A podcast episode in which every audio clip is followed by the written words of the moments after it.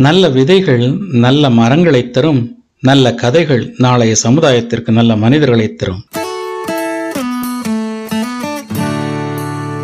வணக்கம் அன்பு நண்பர்களே. நீங்கள் கேட்டுக்கொண்டிருப்பது எம் எம் ஸ்டோரிஸ்.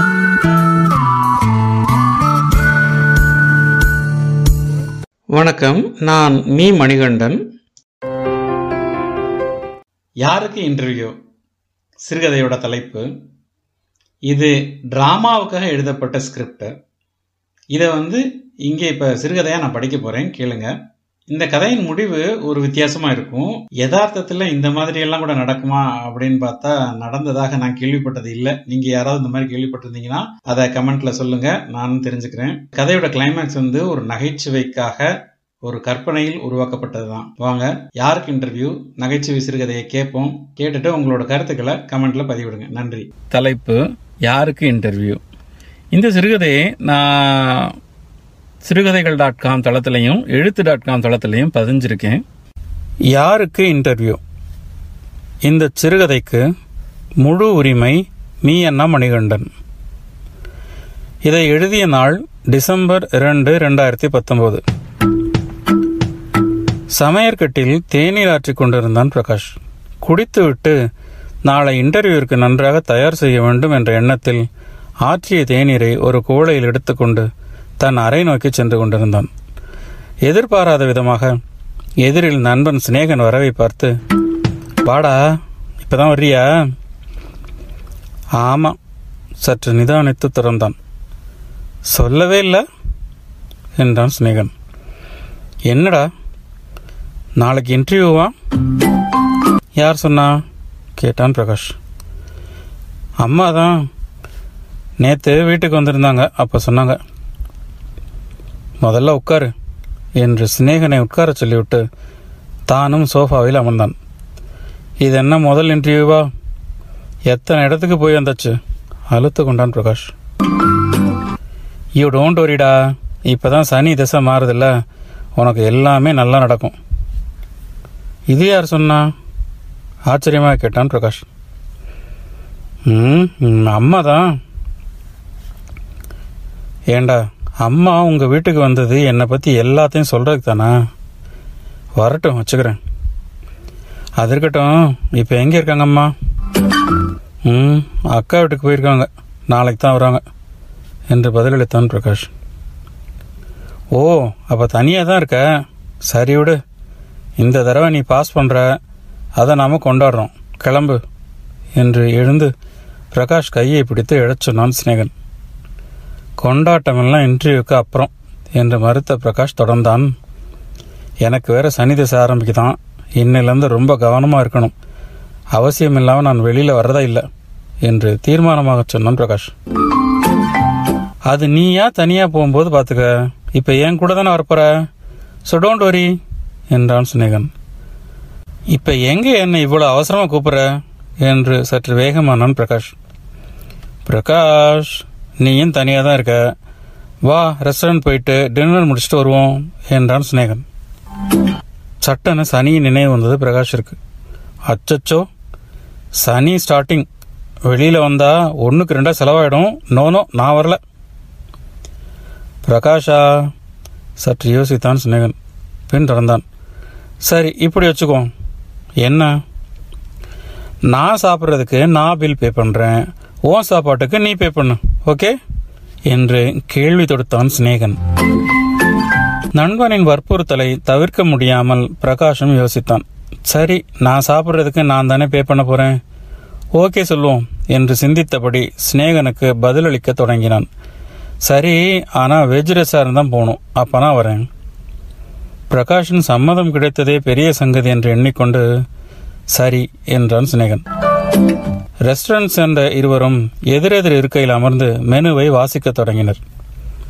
உணவு பரிமாறுபவர் அருகில் வந்து என்ன சாப்பிட்றீங்க? என்றார் பிரகாஷை பார்த்து. அவனை கேளுங்க அதுக்குள்ள நான் கொஞ்சம் மெனு பார்த்துக்கிறேன் என்றான் பிரகாஷ். சார் என்ன சாப்பிட்றீங்க? என்றார் சிநேகனை பார்த்து. கேபேஜ் கட்லட் ரெண்டு. ஆனியன் ரவா கீ அதிகமாக போட்டு ஒன்று அப்புறம் மினி இட்லி வித் சாம்பார் என்று தன் ஆர்டரை முடித்தான் சிநேகன். ஆர்டர் எடுத்துக்கொண்ட அவரும் மீண்டும் பிரகாஷிடம் வந்து சார் ரெடியா? என்றார். சனியின் நினைவு வரவே ஏதும் வில்லங்கத்தில் மாட்டிவிடக் கூடாது என்று எண்ணி தன் பேன் பாக்கெட்டை தடவி பார்த்தான் பிரகாஷ். வாலெட் இருந்தது. மெனுவை மூடி வைத்துவிட்டு ம் என்றான் பிரகாஷ். சொல்லுங்கள் சற்று யோசனைக்கு பிறகு ஒரு மசால் தோசை என்றான் பிரகாஷ். வேற என்றார் ஆர்டர் எடுத்தவர். ம் அவரை ஏறிட்டு பார்த்துவிட்டு மசால் தோசை என்று சொல்லிவிட்டு அவ்வளவுதான் என்பது போல் தலையசைத்தான் பிரகாஷ். ஓகே சார் வேற என்றார் ஆர்டர் எடுப்பவர் மும்முரமாக கையில் டச் பேடில் ஆர்டர் குறித்து கொண்டே. தான் தலையசைத்தது இவருக்கு புரியவில்லையோ என்ற நினைப்பில் மசால் தோசை அவ்வளோதான் சார் என்று முழுதாக சொல்லி முடித்தான் பிரகாஷ். ஓகே சார் என்று நகர்ந்தார் ஆர்டர் எடுத்தவர். ஆர்டர் எடுப்பவர் சென்றதும் சிநேகனை பார்த்து கேட்டான் பிரகாஷ் ஏண்டா காலையிலிருந்து ஏதும் விரதமா? ஏண்டா? இல்ல வரிசையா ஆர்டர் பண்றியே அதான். வர்றது எப்போ ஒரு தடவை? வரும்போது என்ஜாய் பண்ணணும் அதான் இத்தனை ஆர்டர். ஓகே ஓகே என்று சிநேகனுக்கு பதில் சொன்னாலும் மனதுக்குள் நினைத்து கொண்டான் நீ சாப்பிட்றதுக்கு நீ தானே பே பண்ண போற? பிரகாஷின் கை ஒரு முறை பேன் பாக்கெட்டை தடவி பார்த்து கொண்டது. சற்று நேரத்தில் அவர்கள் ஆர்டர் மேசைக்கு வந்தது. சார் கேபேஜ் கட்லட் என்றார் பரிமாறுபவர் அங்கே வைங்க என்று எதிர்ப்பக்கத்தை காட்டி சிநேகனிடம் வைக்கச் சொன்னான் பிரகாஷ். ஆனியன் ரவா? அதுவும் அங்கே வைங்க என்று எதிர் திசையை காட்டினான் பிரகாஷ். இது மினி இட்லி அதுவும் அங்கே தான் என்றான் புன்னகையோடு பிரகாஷ். சிநேகனின் ஆர்டரை பரிமாறி முடித்த அவர் மூன்று தனித்தனி தட்டுகளை மூன்று மசால் தோசைகளை பிரகாஷின் முன் வைத்தார் சிப்பந்தி. என்னது மூணு? என்று சந்தேகமாக கேள்வி தொடுத்தான் பிரகாஷ். உங்கள் ஆர்டர் சார் என்றார் புன்னகையோடு சிப்பந்தி. நான் மசால் தோசை ஒன்று தானே கேட்டேன்? என்று அப்பாவியாக கேட்டான் பிரகாஷ். சார் நல்லா யோசிச்சு பாருங்க. நான் வேற வேறன்னு கேட்ட போதெல்லாம் நீங்க மசால் தோசை தான் ஆர்டர் பண்ணீங்க. எனக்கு நல்ல ஞாபகம் இருக்கு. மூணாவது மசால் தோசை சொல்லும்போது தான் நீங்க அவ்வளவுதான்னு சொன்னீங்க. சந்தோஷமா சாப்பிடுங்க சார் என்று சொல்லிவிட்டு நகர்ந்தார் சிப்பந்தி. பிரகாஷிற்கு அசரீரி ஒலித்தது. சனி ஆரம்பமாகுது. வாய் வார்த்தையிலே கவனமா இருக்கணும். சனி இப்படியும் வேலையை காட்டுமா? என்று அண்ணாந்து பார்த்தான் பிரகாஷ். வீட்டில் மறுநாள் அழைப்பு மணி ஓசை கேட்டு உறக்கம் கலைந்து எழுந்தான் பிரகாஷ். வாசல் நோக்கி நடந்தான். கதவை திறந்தான். வெளியில் அம்மா. என்னம்மா காலையிலே வந்துட்ட? அக்கா விரட்டி விட்டுருச்சா? என்றான் பிரகாஷ். வாசலில் நின்றிருந்த அம்மாவை பார்த்து. டேய் உன்னை இன்டர்வியூக்கு அனுப்பணும்ல. அதான் சீக்கிரம் வந்துட்டேன். என்று சொல்லிக்கொண்டே கையில் பையுடன் உள்ளே நுழைந்தவர் வேகமாக சமையல் அறைக்கு சென்றார். சீக்கிரம் குளிச்சுட்டு கிளம்புடா. அக்கா வீட்டிலேருந்து டிஃபன் கொண்டு வந்துட்டேன். நீ குளிச்சு முடிச்சு வந்த உடனே சாப்பிட்டுட்டு கிளம்பலாம் என்றாள் அம்மா. அது ஒரு உப்பு இல்லாத உப்புமா கிண்டி இருக்கும். அதை மாமா வேணா தலையெழுத்தேன்னு சாப்பிடலாம். இதை வேற நீ பத்து ஊர் கேட்குற மாதிரி அக்கா வீட்டு டிஃபன் பெருமை அடிச்சுக்கிற. ம் உனக்கும் ஒருத்தி பொண்டாட்டியா வருவாள்ல? அப்பாவை இதையாவது கிண்டாளான்னு பார்க்குறேன் என்றாள் அம்மா கோபமாக. ஆமாம் முன்னாடி என்ன சொன்ன? இன்டர்வியூவா ஆ இன்னைக்கு இன்டர்வியூ அச்சோ மறந்தே போச்சு. அவசரமா நான் மனதுக்குள் எண்ணிக்கொண்டான். ம் மூணு மசால் தோசையை மொத்தமா தின்னா தூக்கம் வராம என்ன வரும்? குளித்து விட்டு வந்த பிரகாஷ் அவசரம் அவசரமாக தன் அறைக்கு சென்று அலமாரியில் இருந்து தேடி அயன் செய்த சட்டை பேண்டை எடுத்தான். உடை அணிந்தவன் வேகம் வேகமாக பாலிஷ் செய்து வைத்திருந்த ஷூவை அணிந்தான். டே டிஃபன் என்றாள் அம்மா. அந்த ரவைய நீ ஏ சுவை. நான் இன்டர்வியூ சக்சஸா முடிச்சிட்டு வெளியில விருந்தே சாப்பிட்டுக்கிறேன். என்று பதிலளித்தான் பிரகாஷ். கண்ணா இந்த விபூதி சாமி நல்லா மனசில் நினச்சிக்கோ என்று சொல்லிக்கொண்டே பயபக்தியுடன் தெய்வங்களை வேண்டிக் கொண்டு பிரகாஷின் நெற்றியில் பூசிவிட்டார். இதை பூசிக்கிட்டா வேலை கன்ஃபார்ம் ஆயிடுமா? நக்கலாக கேட்டான். டேய் பேசாம சொல்றத கேளு. போன இன்டர்வியூ நான் சொன்னதை நீ கேட்கல இப்ப சனி தசை வேற. இப்படி செஞ்சா சனி பயந்துருமா? என்று கேட்டான் பதிலுக்கு. அப்படி இல்லடா ஒரு பாசிட்டிவ் வைப்ரேஷன் அதுக்கு தான் இதெல்லாம். சரி சரி நான் கிளம்புறேன். அம்மாவிடம் விடைபெற்று கிளம்பினான் பிரகாஷ். வேக வேகமாக தனக்கான இன்டர்வியூ அலுவலகம் வந்தடைந்தான். சரியான நேரத்திற்கு வந்து விட்டோமா என்று ஒரு முறை கைக்கடிகாரத்தை சரிபார்த்தான். அம்மா நீ கொஞ்சம் முன்னாடி வந்து என்னை எழுப்பி விட்டுருந்தா இப்போ இப்படி லேட்டாக வந்திருக்க மாட்டேனே. மனதுக்குள் எண்ணியவாறே ரிசப்ஷன் சென்று அங்கிருந்த பணிப்பெண்ணிடம் hi I am Prakash I have an interview appointment today என்றான். அவசரமாகவும் மெதுவாகவும் அதேவேளை புன்னகை கூட்டிய முகத்தோடும். மனதினுள் எண்ணிக்கொண்டான் இவ்வளோ அழகா இருக்காளே கடலை போடுறதுக்கு கொஞ்சம் கூட நேரம் இல்லையே.